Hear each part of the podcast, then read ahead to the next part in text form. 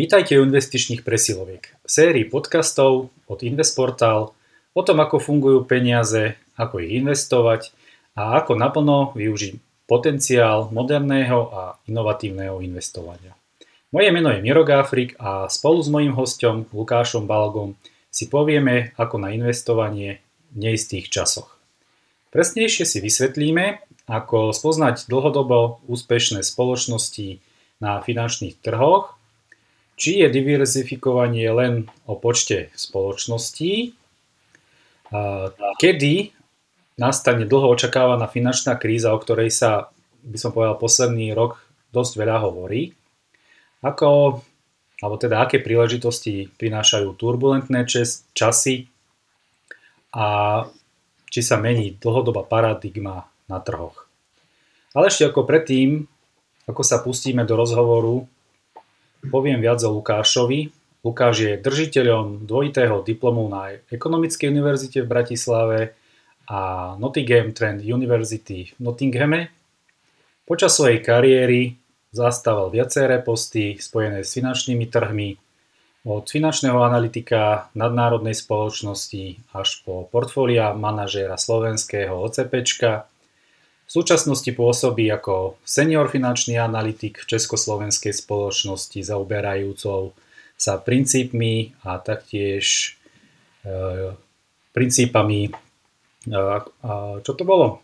Private equity a venture kapitálom?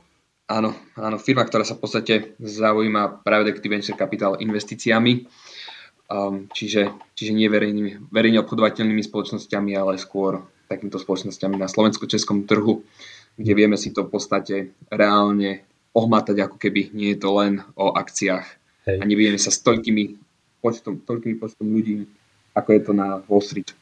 Hej. Ďakujem za doplnenie, takže rád by som ťa privítal. Vitaj v podcaste Investportal. Ďakujem, že si prizval pozvanie. Ahoj Lukáš. Ahoj a ďakujem pekne taktiež za pozvanie. Som rád, že nám to nejak konečne už vyšlo, zladiť si hlavne časy týchto časoch, ako už bolo aj pri názve uvedené neistých. To znamená, neisté časy nám vytvárajú viac práce všetkým analytikom, respektíve ľuďom, ktorí sa venujú finančným trhom, či už reálne ekonomike a k práve trhom, alebo finančným trhom. Presne tak. Ako si načrtol, by som povedal, že si to vyžaduje hlavne teraz byť aktívnym. Takže prezrať, ako spoznať dlhodobo úspešné spoločnosti na finančných trhoch. Podstate je mnoho spôsobov. Um, na konci dňa je to stále o tom istom. Stráviť čas a do your homework, ako sa hovorí. Hlavne je to o tých výkazoch. Uh, študovaní výkazov, uh, tých reportoch a takisto hlavne o otázkach na manažerov a tých odpovediach manažerov, čo vidia, akým spôsobom očakávajú, že sa bude odvíjať ekonomika. V podstate histórii sa mi viac ukázalo, že je lepšie možno nie tak sledovať či už e, možno centrálnych bankárov ani, alebo finančníkov, ale v podstate študovať tie reporty a pozerať, čo vidia tí manažery na konci dňa, keď v podstate ekonomika je tvorená hlavne firmami, ktoré, e, ktoré vytvárajú ekonomiku. Čiže skôr pozerať na tie výkazy a tie očakávania manažerov, kde v podstate bude sa trh vyvíjať. Keby sme možno to tak nejak chceli to dať do takého sumáru, ja sa hlavne pozerám a v histórii sa mi najviac osvedčilo, ak sa bavíme o tých veľkých spoločnostiach, tak hlavne pozerať na pár faktorov.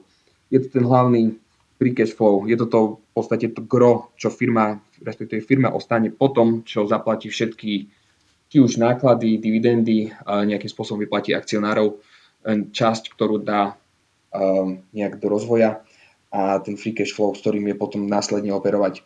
Hovorí to častokrát o tom, ako vedia tí manažery fungovať, čiže ako vedia úspešne manažovať tú firmu a v podstate na akom trhu sa firma uh, nachádza. Či už je to napríklad automobilka, kde je samozrejme veľký, veľké vstupné náklady, ťažko sa je dostať, avšak je tam veľká konkurencia, alebo je film, firma na nejakým, nejakom mono, monopolitnom alebo duopolitnom uh, trhu, kde väčšinu cashu si môže nechať. V jednoduchosti si to môžeme predstaviť ako nejaká víza, alebo L'Oreal, Mastercard a iné takéto spoločnosti.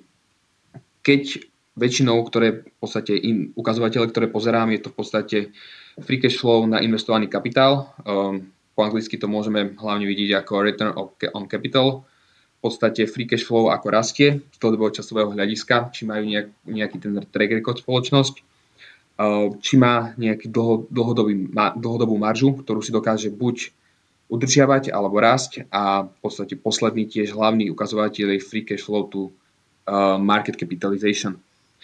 A to posledné, možno čo asi veľa ľudí ani nevie a možno nesleduje, je tá linearita. Linearita je capital average growth return. Je to nejakým spôsobom, keď si natiahneme nejakú tú čiaru alebo častokrát hokejku, takže či firma nefunguje takým spôsobom, že keď je nejaká ekonomická expanzia, tak vo veľkom investuje do seba a vie rýchlo narasť a potom keď je nejaké ochladzovanie ekonomiky, tak výrazne spadne. Je to v podstate o tom, či, tam, či tí manažeri s firmou nejakým spôsobom kooperujú a fungujú v nej, alebo len krátkodobo pozerajú na nejaké manažerské dosiahnutie nejakých cieľov, aby sa im odomkli nejaký občný plán alebo nejaké, nejaké akcie alebo nejaký cash.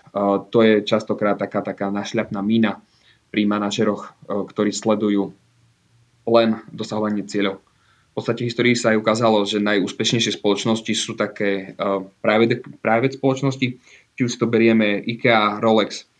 To znamená, že oni nesledujú krátkodobé ciele, ako je to častokrát u manažerov na finančných trhoch, manažerov spoločnosti, ale sledujú nejaký dlho, dlhodobý cieľ a takisto aj s tou spoločnosťou uh, nejak narábajú. S tým si môžeme taktiež aj ukázať tú spojitosť, či je insider holdings, čiže či manažeri alebo nejak vedenie drží tie akcie a v podstate čistou spoločnosťou, či im ide reálne o tú výkonnosť spoločnosti z dlhodobého eh, časového hľadiska. Um, pri tom, čo som hovoril, tá linearita a com, com, compounding, čiže capital average gross return, um, najúspešnejšie spoločnosti a histórii sa ukázalo, sú to tí compounders, to je v podstate spoločnosť, ktorá vie medziročne vždy generovať nejaký rast alebo nejakým spôsobom rastie.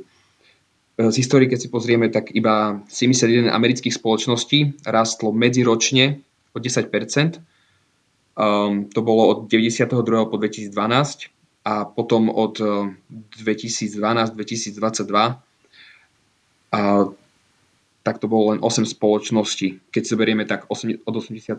do 2022, tak je, bolo to len 8 spoločností. Um, môžem aj vymenovať. Um, Avšak um, zabudli sme spomenúť, že toto nie je žiadnym spôsobom nejakým investičné odporúčanie. Ja v súčasnosti nezastávam uh, žiadnu pozíciu a um, nie na OCP, čiže na finančných trhoch. Uh, v podstate budem aj hovorím o svojich uh, investíciách, kde v podstate rozkladám svoje investície a investujem do finančných trhov, čiže nejde, uh, nejde o žiadnym spôsobom finančné poradenstvo. Keď si pozrieme za posledných 40 rokov, tak najúspešnejšia spoločnosť Danaher, 22% medziročne. Známe spoločnosti určite poznáte Apple 18% alebo Walmart, Costco po 13%. Čiže z dlhodobého hľadiska sa ukazuje, že spoločnosti, ktoré sú na monopolitnom až duopolitnom, duopolitnom trhu a dokážu dlhodobo generovať stabilný rast. Možno častokrát vidíme to, čo všetci sledujú, to, čo je také akoby terno, je toto píčko. Ja častokrát hovorím, to píčko je len možno to minimum, ktoré si musíte pozrieť, lebo keď sa bavíme o týchto spoločnostiach, ktoré sú v podstate majú ako keby svoje vytvorené postavenie na trhu a stabilné postavenie, ktoré si už dlhodobo udržiavajú a nemajú žiadnym spôsobom um, s konkurenciou, že musia vo veľkom eh, nejakým spôsobom inovovať.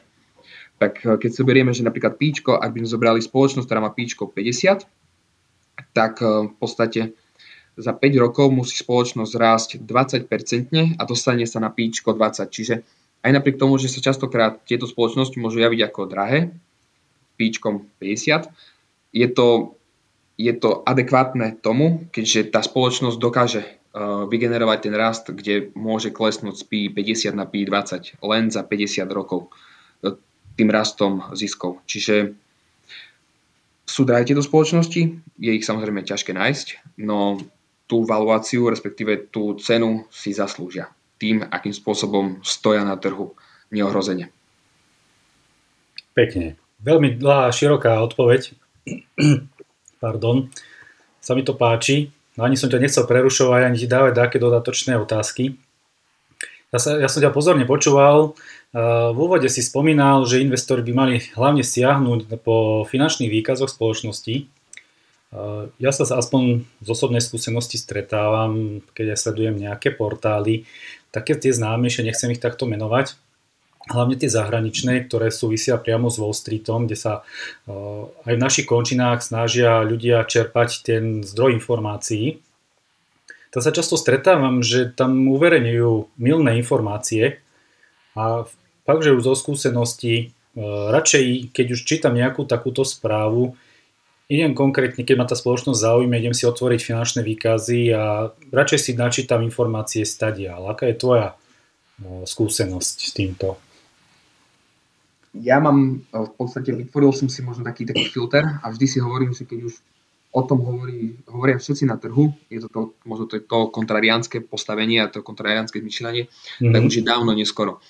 Častokrát som možno aj mám známych ľudí, respektíve sledujem známych ľudí, ktorí presne idú opačne Čiže keď o spoločnosti je vo veľkom nejaký ten boom, tak častokrát opačne investujú. Čiže respektíve presvedčil som sa, že keď všetci o tom hovoria, tak presne do týchto spoločností je už buď neskôr investovať, alebo možno shortovať, aj keď samozrejme tam vás môže ten zožrať trh, ak to bude nejaký dlhodobý, dlhodobý, dlhodobý ošiaľ. Na druhej strane presne sa mi ukázalo, že ako keď sa hovorí o tom, že spoločnosť vo veľkom prepúšťa, stalo sa teraz Google, Microsoft v poslom čase, tam, ak sme si tou spoločnosťou istí, že má dlhodobé stabilné postavenie, tak e, možno vtedy sa oplatí rozmýšľať o tejto spoločnosti ako zaujímavé investície. Neviem, či som zodpovedal tvoju otázku. Ale áno, výborne, ďakujem. Naozaj super. Ešte v tejto téme som sa chcel ešte opýtať, že Áno, stretávam sa takisto, že veľa ľudí pozerá hlavne na to píčko. Hej, čo ďalšie tieto ukazovatele? PB alebo používaš nejaké iné, niek- potom ešte používajú, počkaj, metódu ešte tiež také pomerových ukazovateľov, strašne veľa. Prosím? Bavíme sa o valuáciách? Áno, áno, val, valuáciách. Alebo o pomerových ukazovateľoch? Pomerových ukazovateľov, tak, tak. Ale aj tie valuačné veci, často sa stretávam. Ten free cash flow, by som povedal, že sa stretávam viac menej ako v tvojom prípade už s ľuďmi, ktorí sú naozaj v tom doma, pozerajú mm. sa na tú spoločnosť, ako si aj ty sám už popísal, čo hovoríš na tie, len ma zaujímal tvoj názor, čo hovoríš na tieto valuačné a pomerové ukazovatele. Hlavne tie pomerové, lebo fakt, že to PE to je asi taká alfa omega, čo sa stretávam pri mm-hmm. retailových investoroch. Pri pomerových ukazovateľoch, ak e, riešim toto, čo sa bavíme, tak to môžeme mm-hmm. preniesť uh, samozrejme do úrovne tej, že v podstate budeme robiť uh, spôsob valuácie. Čiže ak spoločnosť má častokrát um, oveľa vyššie píčko ako nejakým spôsobom priemer, tak môžeme hovoriť, že padne na to píčko celého trhu, ale zase ak má výrazne nižšie píčko, tak môže vzrásť. Ak sa bavíme o tých veľkých spoločnostiach, tam častokrát vzniká ten problém, že to ocenenie je častokrát aj e, na mieste. Povedzme mm-hmm. si napríklad e, Netflix má výrazne vyššie píčko ako jeho konkurencia. Čiže ako, ako Disney, um, Disney samozrejme musíme sa baviť o tom, že musíme oddeliť tú časť, ktorá je uh, Disney Plus a um, tie zábavné parky. A to je častokrát problém, že to píčko je aj na mieste. Uh, čiže to je ten relative valuation model. Mm. Uh, čo pozerať? V podstate, ako sme, už, ako sme už načrtli, hlavne ponoriť sa do tej spoločnosti, nejak vžiť sa s ňou, a hlavne, ako čo pozerám ja, je to v podstate to, to návratnosť investovaného kapitálu, tá linearita, nejakým spôsobom, či um, spoločnosť môže v blízkej dobe ovplyvňovať nejaké ďalšie spoločnosti, či má nejaké konkurenčné postavenie na trhu. A to píčko je v podstate len taký, taký, taký ako keby to, to krašlenie toho, ale v podstate na konci dňa nám hovorí o tom, že aha, pozor, pozrime sa bližšie, prečo je to píčko a či je na mieste to píčko. Hej, uh, načrtol si mi otázku, mm, čo hovorí na Teslu a jej píčko za minulý rok? A celkovo um, o hodnotení, alebo teda ako tá trhová kapitalizácia Tesly ako takej. A, je ťa, no. ťažké rozprávať a teď som sa bál, že nejaká takáto otázka príde. Um, Tesla, ako to cítiš? Tak Tesla z môjho pohľadu je chybné ju porovnávať s automobilovým sektorom. Tesla je hlavne o dátach, čiže je, to, je rozumnejšie na ňu sa pozerať ako na technologickú firmu. Súhlas. Jej valuácia je už v súčasnosti ani tak nie, ale v histórii jej valuácia bola postavená len na Maskovi a len na tom, že ľudia betovali na v podstate autonómne riadenie. Čím to vidie, čím to nevidie, neviem. Častokrát sa aj ukazuje, že spoločnosti, či už čínske, alebo máme tu spoločnosť ako BUID, ktorá minulý rok predala oveľa viac elektrických automobilov. Pokiaľ e, niektorí sledujú investície Buffetta, tak je to jedna z investícií Buffetta. Um, čiže ak pozeráme na to z elektromobility, myslím si, že sú oveľa zaujímavejšie automobily. A je všeobecne známe, že Čína je dávno pred e, rozvinutými trhami, trhmi v podstate v elektrických automobiloch, či hlavne to BUID, aspoň čo som ja sledoval. Um, potom, či sa na to pozeráme na nejakým spôsobom na technologickú firmu, tam je to ohodnotenie ťažkokrát popísateľné, keďže nikto nevie, kde reálne sú, keďže Musk častokrát um, zastáva taktiku fake it till you make it. Takže je určite zaujímavá. Pri, súčasných, pri súčasných úrovniach je zaujímavé sa na ňu pozrieť, no nehodlám si ju nejakým spôsobom balovať. Je to skôr ten ako bet na, na ten rast a že im to ide. Mm-hmm. Nedá, nedá sa to kvantifikovať, kde v súčasnosti sú. Dobre, ďakujem za odpoveď. Tejto, o tejto téme by som ešte viacej pokecal, milé rád, ale tým, že nemáme toľko priestoru, by som sa presunul na ďalšiu tému a to je diverzifikovanie v prípade portfólia, či len o počte spoločností. Skús o tom povedať viacej, prosím ťa. To je taká zaujímavá téma. Na jednej strane stojí v podstate Dalio, ktorý všeobecne hovorí o diverzifikácii a je dobre diverzifikovať, lebo ako vieme ten ekonomický cyklus, ako funguje, v každom jednom bode ekonomického cykla iná spoločnosť rastie. Keď je to raná fáza, tak sú samozrejme tie rastové spoločnosti, potom ide, ide do tých valo, valuačne hodnotových spoločností a samozrejme taktiež sa môžeme pozrieť aj na tie sektory. Um, na druhej strane je samozrejme Buffett a Buffett hovorí o, o nejakej koncentrácii. Ak chcete urobiť nejakú alfu, tak na konci dňa nemôžete príliš, uh, príliš diverzifikovať, lebo vaša výkonnosť bude zhodná s trhom. Ak však máte ten čas a chcete um, investovať do štúdia spoločnosti, tak prečo sa častokrát nepozrieť aj na spoločnosti, ktoré či už podnikajú celosvetovo, alebo majú pod sebou viacero biznisov uh, akvizíciami. Môžeme napríklad hovoriť uh, L'Oreal, uh, Louis Vuitton, Amazon, Microsoft. V podstate sú to spoločnosti, ktoré uh, podnikajú celosvetovo, tým pádom sú diverzifikované naprieč svetom a na druhej strane podnikajú vo viacerých biznisoch týmito akvizíciami, čiže majú diverzifikáciu naprieč sektormi. Čiže um, ak chceme investovať čas, tak je častokrát dobre pozrieť sa na spoločnosť nie ako tu ten hlavný sektor, ktorý zastáva, ale aj možnosť, um, že táto spoločnosť nám urobí nejakým spôsobom alfu z dlhodobého hľadiska a nie je nutné diverzifikovať uh, striktne naprieč uh, sektormi. Je dobré, no nie až príliš, keďže čím viac diverzifikujete, tým viac ste bližšie s trhom a v podstate už potom je nedáva zmysel uh, rozmýšľať o hľadaní jednotlivých spoločností, keďže môžete investovať um, či už do S&P alebo do iných indexov, indexov relatívne lacných, ktoré ani musíte riešiť nejakým spôsobom diverzifikáciu. Čiže pre pasívnych investorov uh, je určite dobré um, nejakým spôsobom tie indexy. Možno ak to postavíme ešte na vyššiu úroveň, tak indexy, ktoré si myslíme, že dlhodobo budú robiť uh, nejakú alfu, čiže v súčasnosti ESG, um, hovorí sa o nukleárnej, nukleárnej energii, teraz sa hovorí aj o Číne, ale ak chceme urobiť nejakým spôsobom to zhodnotenie, stock picking, tak uh, môžeme rozmýšľať o diversifikácii u jednej spoločnosti, že diverz, už to je diverzifikácia. Nie je nutné rozmýšľať v viacerých spoločnostiach. Presne tak. Ešte taký malý názor by som chcel počuť, čo hovoríš na minuloročný vývoj a na tie energetické spoločnosti. Je to, ako bolo to, dalo sa to očakávať podľa teba, alebo je to také prirodzené, naozaj Warren Buffett tam nakúpil niekoľko energetických spoločností.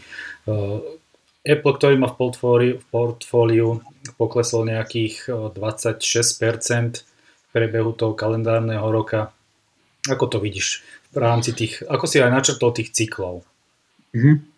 Tak, to je zaujímavá téma, keď no. ja som nakupoval putky na ropné spoločnosti. Mm-hmm. Riadil som sa hlavne tým, že v podstate cyklus hovorí, že keď uh, už máme úrokové sázby vysoko, tak uh, posledné, čo pôjde dole, sú energetické spoločnosti. Čiže keď má inflácia ide vyššie, idú, idú vyššie úrokové sazby, následne vďaka tej inflácii idú aj, ide aj ropa hore a následne po zvyšovaní úrokových sazieb tak uh, sa spomaluje ekonomická aktivita a pôjdu dole aj ropné spoločnosti. Očividne môj bet bol uh, chybný, no bolo to len fakt malé percento, išlo skôr o tú stávku na to, na to že v podstate môžem, dať, môžem ako zarobiť 20 násobok svojej investície. A z dlhodobého hľadiska myslím si, že ropné spoločnosti sú veľmi zaujímavé. E, dôvod je jednoduchý. Dlhodobo tu máme podinvestovanie e, v rámci ropných spoločností. Tie capexy, keď sa pozrieme, tak e, minimálne investovali ropné spoločnosti do vyhľadávania nejakých vrtov alebo stavanie nejakým spôsobom rafinérií. Pokiaľ viem, niekde som čítal, nie som si presne istý, takže posledná rafinéria, ktorá bola postavená v Amerike, bola v 70. rokoch a bol to Chevron, nie som si istý, ale v súčasnosti s tým, ako nastupujú zelené energie, tak už um, nedostanú ako povolenie. Z toho hľadiska myslím si, že um, takú zaujímavú štúdiu zverejnilo za posledný týždeň IF, je to tá um, organizácia, ktorá, ktorá rieši hlavne ropu a oni hovorili, že v podstate na, na, na horizonte ďalších 50 rokov tie ropné spoločnosti budú veľmi zaujímavé kvôli tomu, že ponuka výrazne, uh, výrazne poklesne, respektíve už klesa. Je to hlavne spojené s tou nejakým spôsobom defragme, defragmentáciou nejakej globalizácie.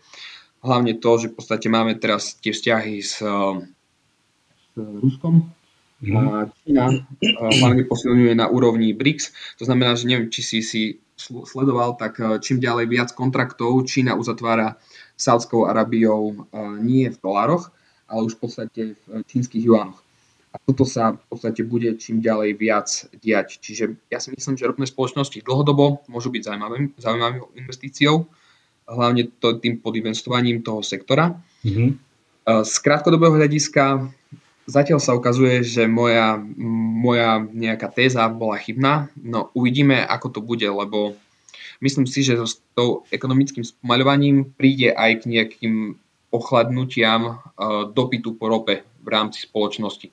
No v akom dlhom časovom horizonte si nehodlám povedať, keďže teraz Čína sa oživila a Čína je dosť pre mňa taký otáznik. Na jednej strane máme to spomalenie ekonomickej aktivity, to znamená, že Čína aj napriek tomu, že niečo vyrobí, svet to nebude doká- nedokáže skonzumovať tým, že dopyt uh, ochladzuje.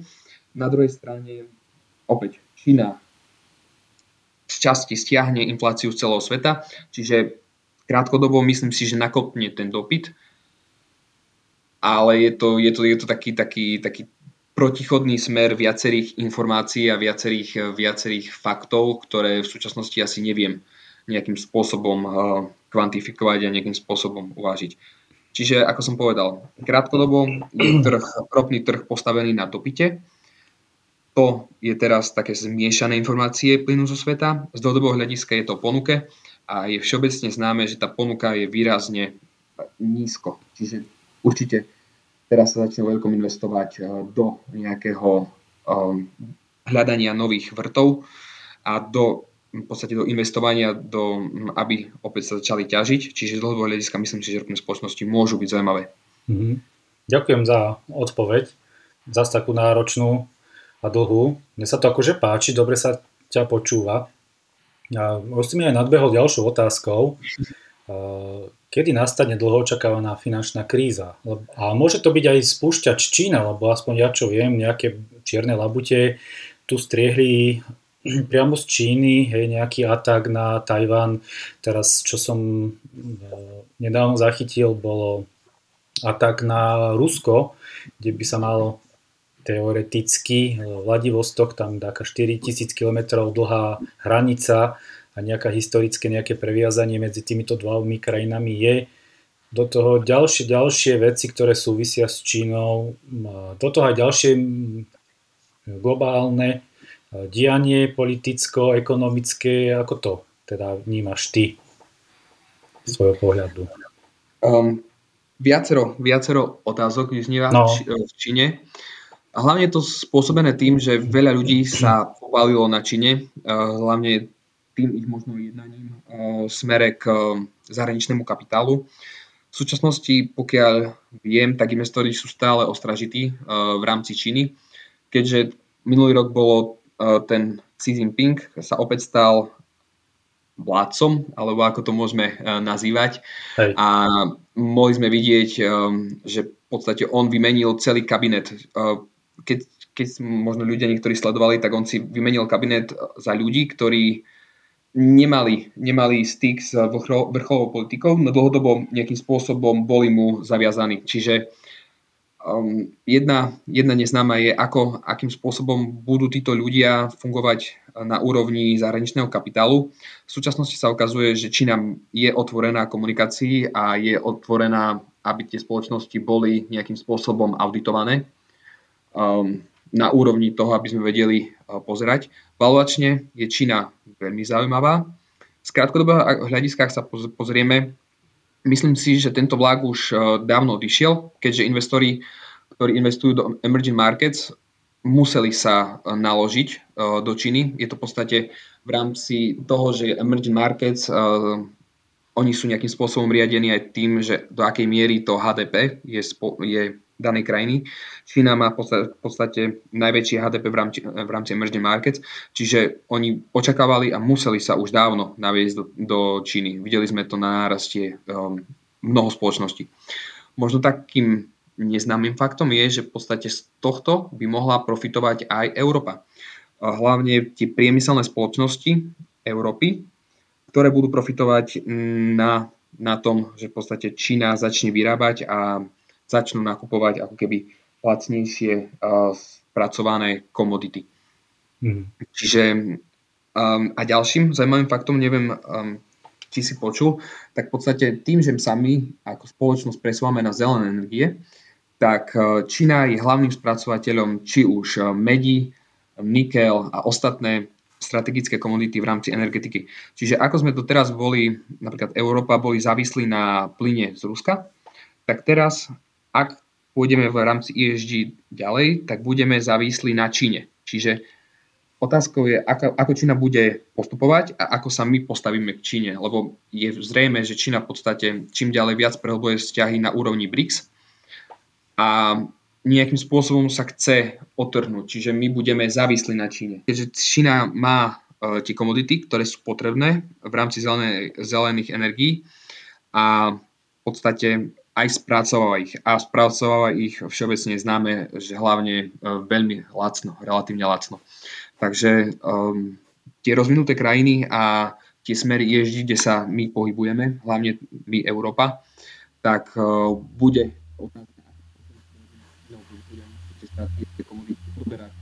od Číny. Mm-hmm. Súhlasím. A čo tá finančná kríza? Čo myslíš? Spôsobí to... Je to také, čo už v podstate sa preklápa nejaký cyklus ekonomický, alebo to spúde, spúšťané práve s Čínou, že nenaplní nejaké očakávania, alebo bude ešte tam Rusko hrať rolu? Ja si myslím, uh, že nejaká finančná kríza, určite nejaké výrazné spomalenie ešte len príde. Je to hlavne spôsobené tým, že môžeme pozorovať uh, tie ako keby forward indicators, čiže uh, predčasné alebo um, tie indikátory, ktoré nám hovoria o tom, čo sa stane. či už je to PMIčko, čiže očakávanie manažerov, nejaké objednávky spoločnosti, mohli sme teraz vidieť to ISM, čiže factory orders na 30-ročných minimách. Čiže všetci očakávajú krízu a myslím si, že v tomto smere zastávam tú takú úvahu, že aj napriek tomu, že hovorí sa, že ak všetci očakajú krízu, tak nepríde, lebo je to nacenené. Myslím si, že v tomto smere by sme mohli sa vrátiť k tomu citátu, že keď každý očakáva, uh, že slnko vyjde na východe, tak uh, či je možné, že slnko vyjde na západe. Mm-hmm. Myslím si, že vyjde na východe. Takže ak bude hlavne FED, ak sa bavíme o tom, o, hlavne o tom takom najsledovanejšom trhu, čo je Amerika, tak myslím si, že ešte len nás čaká nejaké ekonomické spomalenie a máme väčší priestor na pokles. Keď som si robil možno takú, takú, takú malú analýzu S&P, tak niekde v rozmedzi 3200 až 3400 bodov sme mohli sa dostať. Je to v podstate, keď si zoberieme do úvahy to forward PE, EPS pardon, na 190 a píčko na, na úrovni 17-18, tak tam by sme mohli ešte poklesnúť. Kým samozrejme uh, Fed začne jednať a začne znižovať úrokové sadzby, keďže to už bude nejakým spôsobom už indikácia toho, že musí sa postaviť uh, do trhu. Nie, len zatiaľ to um, vyzerá tak, že ti skočím do reči takto na trzovku. Uh, vyzerá to, že zatiaľ centrálni bankári zatiaľ sú ešte zase tlačiť tú infláciu dole. Myslíš, že to posunie ešte dole celé, celý, alebo teda to nakopne tú krízu, alebo? V podstate centrálni bankári sú v súčasnosti tlačení tým, že sa zastávajú toho, že v podstate v súčasnosti máme v Amerike nezamestnanosť na úrovni 3,5%. To je, pokiaľ viem, tak 30-ročné minimum. Je to pravda, ale keď sa pozrieme opäť, vrátime sa účtovné výkazy a hlavne tie reporty, dnes, ako bolo zverejnené Google, 12 tisíc ľudí. Včera Microsoft, 10 tisíc ľudí prepúšťa. Už skôr sa už bolo zverejnené, Facebook prepúšťal a ďalšie spoločnosti prepúšťajú. Taktiež, chvíľočka, ja si to... Um, ja ešte rýchlo doplním, Amazon 18 tisíc ohlásil niektoré ďalšie firmy tiež tak, že 40%, 30% svojej pracovnej síly okresávajú. Ako takto, mm. takto to znie síce v našich pomeroch veľmi hrozostrašne, ale keď je to možno na nejakej globálnej úrovni, nie priamo, možno, že priamo úplne, že v Spojených štátoch, tak možno, že to až taký dopad nemá. Možno, ťažko povedať úplne presne. Um, ja si myslím, že stále hovoríme o, o tých indika- indikátoroch, ktoré sú potvrdzujúce. Čiže pre, pretaví sa to do ekonomiky, ale myslím si, že s určitým odstupom. Um, tu som si vyťahol v podstate uh, tie malé spoločnosti, ktoré sú ako keby chrbtov ako z ekonomiky v Amerike, sú očakávania, uh, očakávania vývoja ekonomiky na, na najnižších úrovniach od roku 2013. Hlavne možno teraz uh, boli JP Morgan, JP Morgan Goldman Sachs. Um, výrazne sa im zvýšili provízie za uh, splácanie, ale po uplynutí nejakého času na kreditných kartách. Čiže to už tiež indikuje, že v podstate ľudia nestíhajú splácať. A keď si zoberieme ešte aj to, že, že úrokové sadzby, respektíve hypotekárne sadzby idú na hore, tak e, to bude výrazne ukrojovať e, z nejakého disponibilného príjmu ľudí, hlavne v Amerike. A keďže Amerika, HDP Ameriky tvorí 70% consumer uh, spendings, takže pôjde tam k nejakému poklesu a nejakému spomaleniu. Mm. A myslím si, že v tomto smere Európa bude ťahaná Amerikou, keďže vieme, že v podstate najväčší obchodný styk má Európa s Amerikou, čiže nejakým spôsobom príde k ochladeniu. Amerik- hovorím o Amerike kvôli tomu, že Amerika má podľa mňa väčší priestor na pokles, lebo Európa je valuačne stále zaujímavejšia. Čiže keď sa bavíme z valuačného hľadiska, Európa je zaujímavejšia, hlavne kvôli tomu, že sú tam veľa nezodpovedaných otázok spojené s energetikou. No Amerika tento problém nemá, keďže oni majú vlastnú, vlastnú ropu a vlas, vlastný plyn, čiže tam vieme to lepšie nejakým spôsobom ohodnotiť a nejakým spôsobom uvážiť, ako sa to môže vyvíjať. Plne súhlas. A zase si mi načrtol, alebo teda náhral na ďalšiu otázku, aké príležitosti prinášajú turbulentné časy, ktoré nás začali postihovať začiatkom roka 2022? Mm-hmm. Tak um, môj, moja téza na ropné spoločnosti je už očividne chybná, uh-huh. aj napriek tomu, že je tam zaujímavý risk reward. Myslím si, že ropné spoločnosti, ak dlhodobo rozmýšľame o nich, tak môžu byť zaujímavé. Uh-huh. Z krátkodobého hľadiska um, je to um, trh nehnuteľnosti. To si myslím, že môže a má priestor ešte na pokles. Um, jednoduchosti. V podstate Zillow je v podstate ten predikčný indikátor trhu a ten výrazne klesá. Uh, mortgage cost um, percentuálne k household income, čiže náklad na ročnú, um, roč, na ročnú mortgage um, náklady z nehnuteľnosti, splácania ku disponibilnému príjmu domácnosti na úrovni 45%. Um, čiže je to vyššie ako v roku 2008, kde to bolo 36%. Um, môžeme vidieť, že v podstate najväčšie trhy ktoré, na, najväčšie spoločnosti, ktoré robia s nehnuteľnosťami, tak zastavili vyplácanie, uh, sú to tie ako keby trusty. Čiže myslím si, že um, hlavne tieto trhy nehnuteľnosti majú priestor na pokles.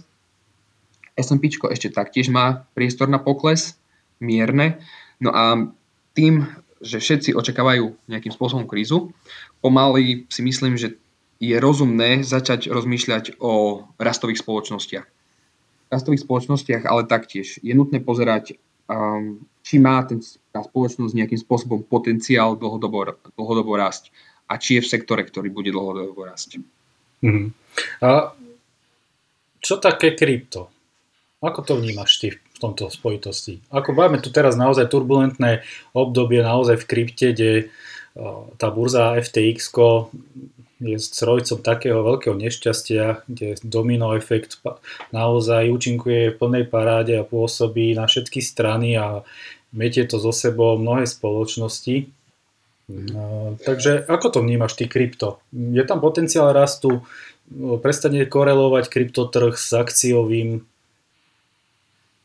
Myslím si, že z dlhodobého hľadiska môže prestať, ale myslím si, že ešte dlhší čas bude korelovať.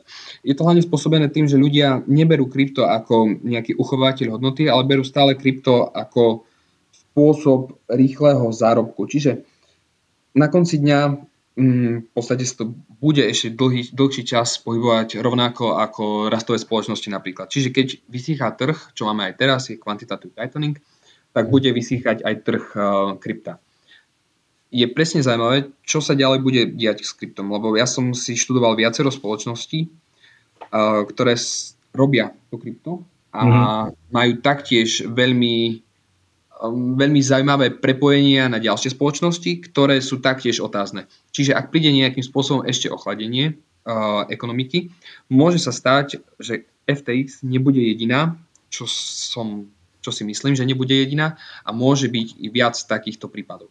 No a to opäť bude vytvárať nejakú neistotu uh, na krypto. Ja to vidím úplne že rovnako, lebo tiež sa toto témou zaoberám, študujem si. Je to veľmi zaujímavé istým spôsobom sledovať. A... Ešte možno keď ťa doplním no. v tomto smere, keď si hovoríme to rizikové aktíva, je to v podstate väčšinou sú to tí retail, retailoví investori. No. A teraz týždeň dozadu Bank of America zverejnila štúdiu, kde hovorí, kde analizuje v podstate investície obyčajných ľudí, čiže nás, retailových investorov, a ich investície do, do akcií sú najnižšie od roku 2005. Mm, pekné. Um, čo je zaujímavé, v podstate keď už tomu ani retailoví investori uh, neveria, tak uh, si myslím, že ešte môže to nejaký čas trvať. No. Čiže keď už ani tie ovce uh, nesledujú nejakým spôsobom Vieš, čo je zaujímavé, neviem, či si zachytil, ale teraz som videl presne štúdiu teraz uh, Českej národnej banky, že práve v, Česi viacej investujú a prejavujú nejaký ten záujem väčší do kryptomien ako do akcií. Čo je zaujímavé v mojom ponímaní. Hej, akože dá sa povedať, že v prípade digitálnych aktív sú rázným krokom aj pre celý svet Česi, hej? Mm-hmm. To, to musím priznať, ale toto je taký zaujímavý fakt, lebo naozaj poznám veľa ľudí, čo riešia práve že iba akcie spoločnosti a to krypto predsa je len ešte taký krôčik predtým. To je také na doplnenie taká zaujímavá vec. tam je v podstate jednoduchá, jednoduchá korelácia. Čím viac uh, sa zvyšuje inflácia, čím viac má problém centrálna banka bojovať s touto infláciou, tým viac ľudia inkliminujú k alternatívnym investíciám. Um, teoreticky to môže byť aj krypto. Mohli sme aj v minulosti vidieť v podstate štáty, ktoré prešli na krypto kvôli tomu, že majú dlhodobo problém s infláciou. Um, čiže toto môže byť ďalší, ďalší aspekt. Viem, že pokiaľ, pokiaľ, pokiaľ viem, taktiež som minule študoval uh, Turecko, taktiež uh, ľudia prechádzali uh, na jednu zmien krypto. Mm. Pravda. A dokonca ešte aj to zvýhodnenie celého indexu tureckého spravilo, počkaj, koľko percent? Reálne okolo 200 percent, či koľko mi za minulý rok? Či 100? Um, pri, pri 85, pri 85-percentnej inflácii. 100, 100 bolo čisté. Najvýkonnejší, najvýkonnejší, najvýkonnejší index to bol, pokiaľ viem, za minulý rok.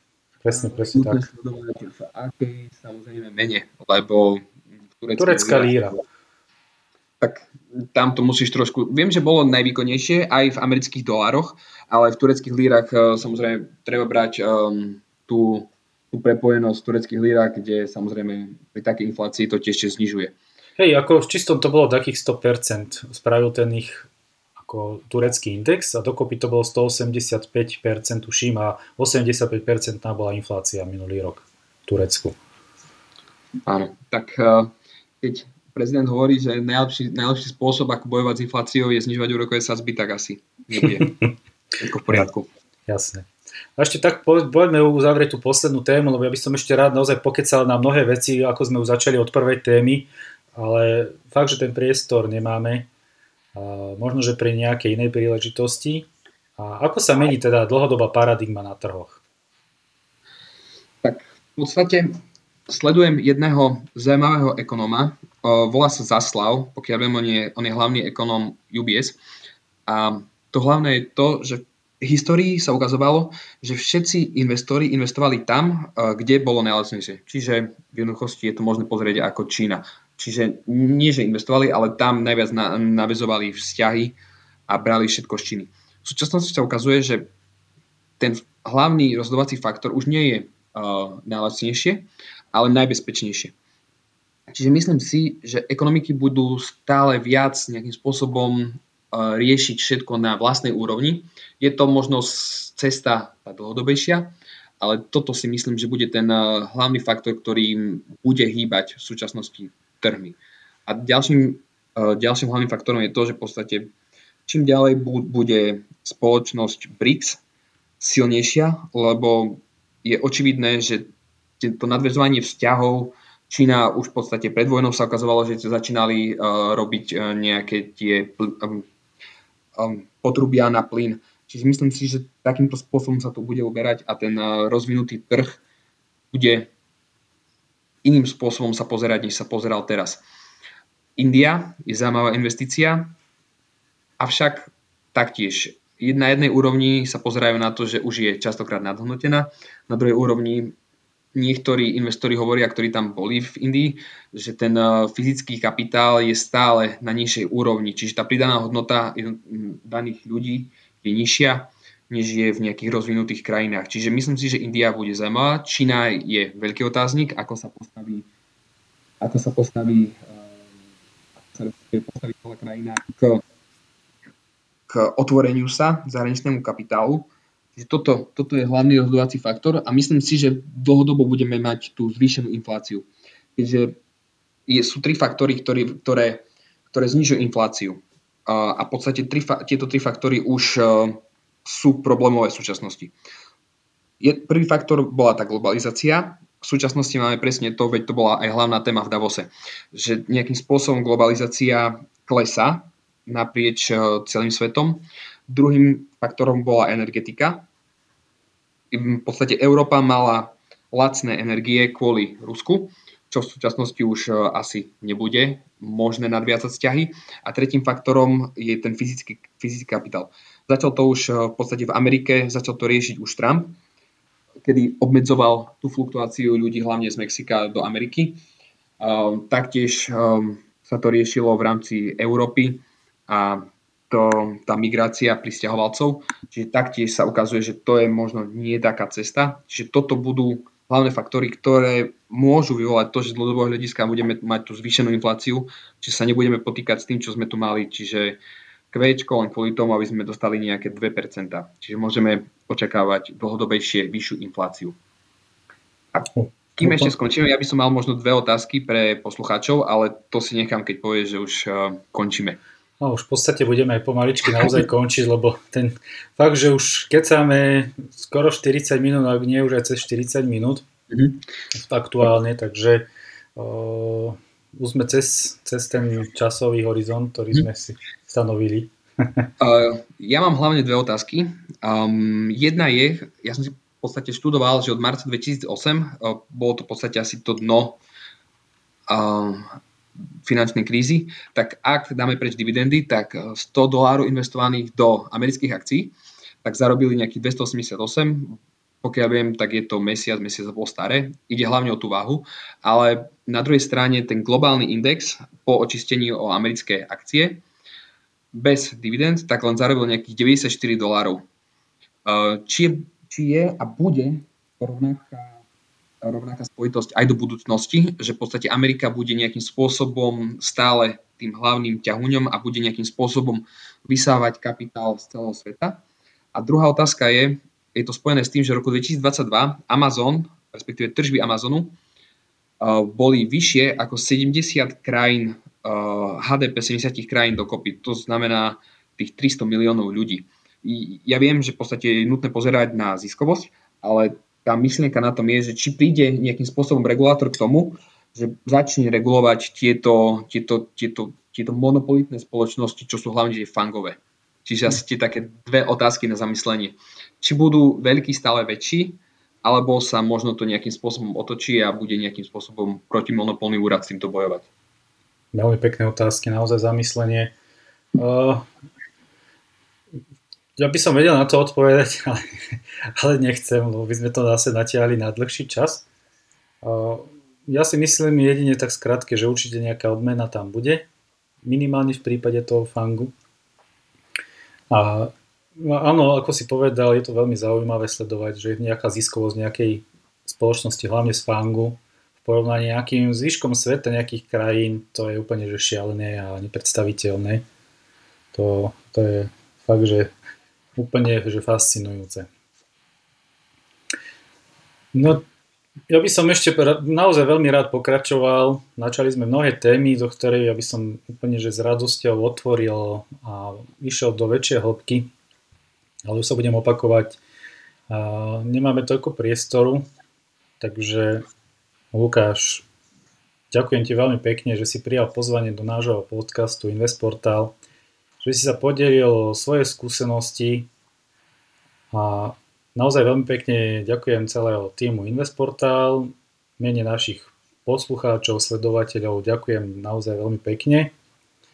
Ja by som nielen za seba ti poprial veľa šťastia, niektoré veci nemôžeme takto by som povedal, že prezradiť, tak ti v tom držím palce.